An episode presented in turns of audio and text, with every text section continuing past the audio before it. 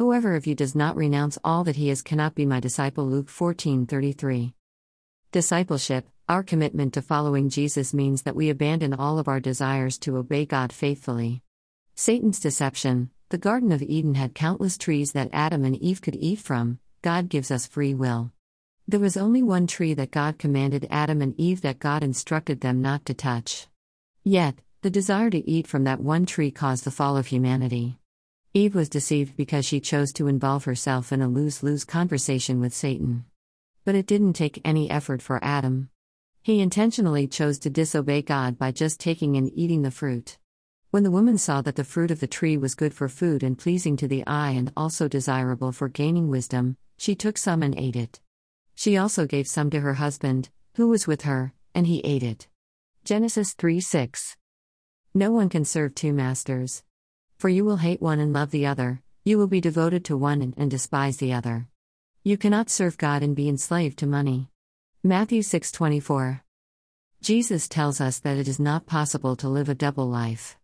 And this is an ongoing struggle. Our hearts pull us in the opposite direction of God's plans. We are encouraged to follow our dreams. Success is aggressively promoted by our society. Where do we turn? Everyone else is achieving their goals, and we feel as if we have nothing. Praying for God to reveal His plans opens the door for many wonderful blessings that God is waiting to give to us.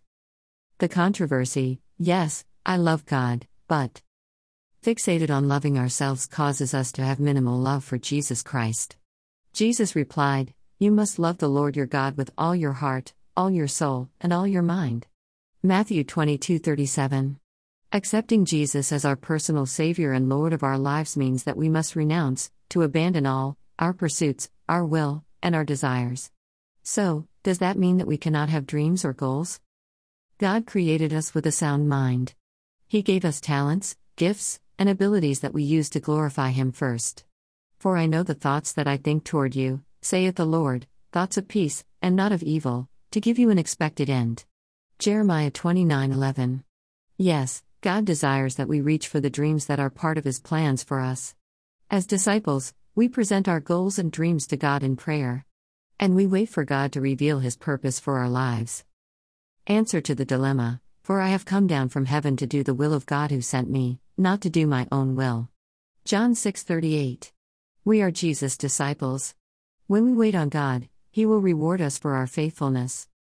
God's omnipotence, many, O Lord my God, are the wonders you have done, and the plans you have for us none can compare to you if I proclaim and declare them, they are more than I can count. Psalm 45. Peace and joy are fruits of obedience. Can our plans compare to the plans that God has for us? Wait patiently for the Lord. Be brave and courageous. Yes, wait patiently for the Lord. Psalm 27:14. Bible study, Matthew 6. Prayer, God, we confess that we have not put you first. We ask forgiveness for attempting to live double lives. Let your will be done in our lives.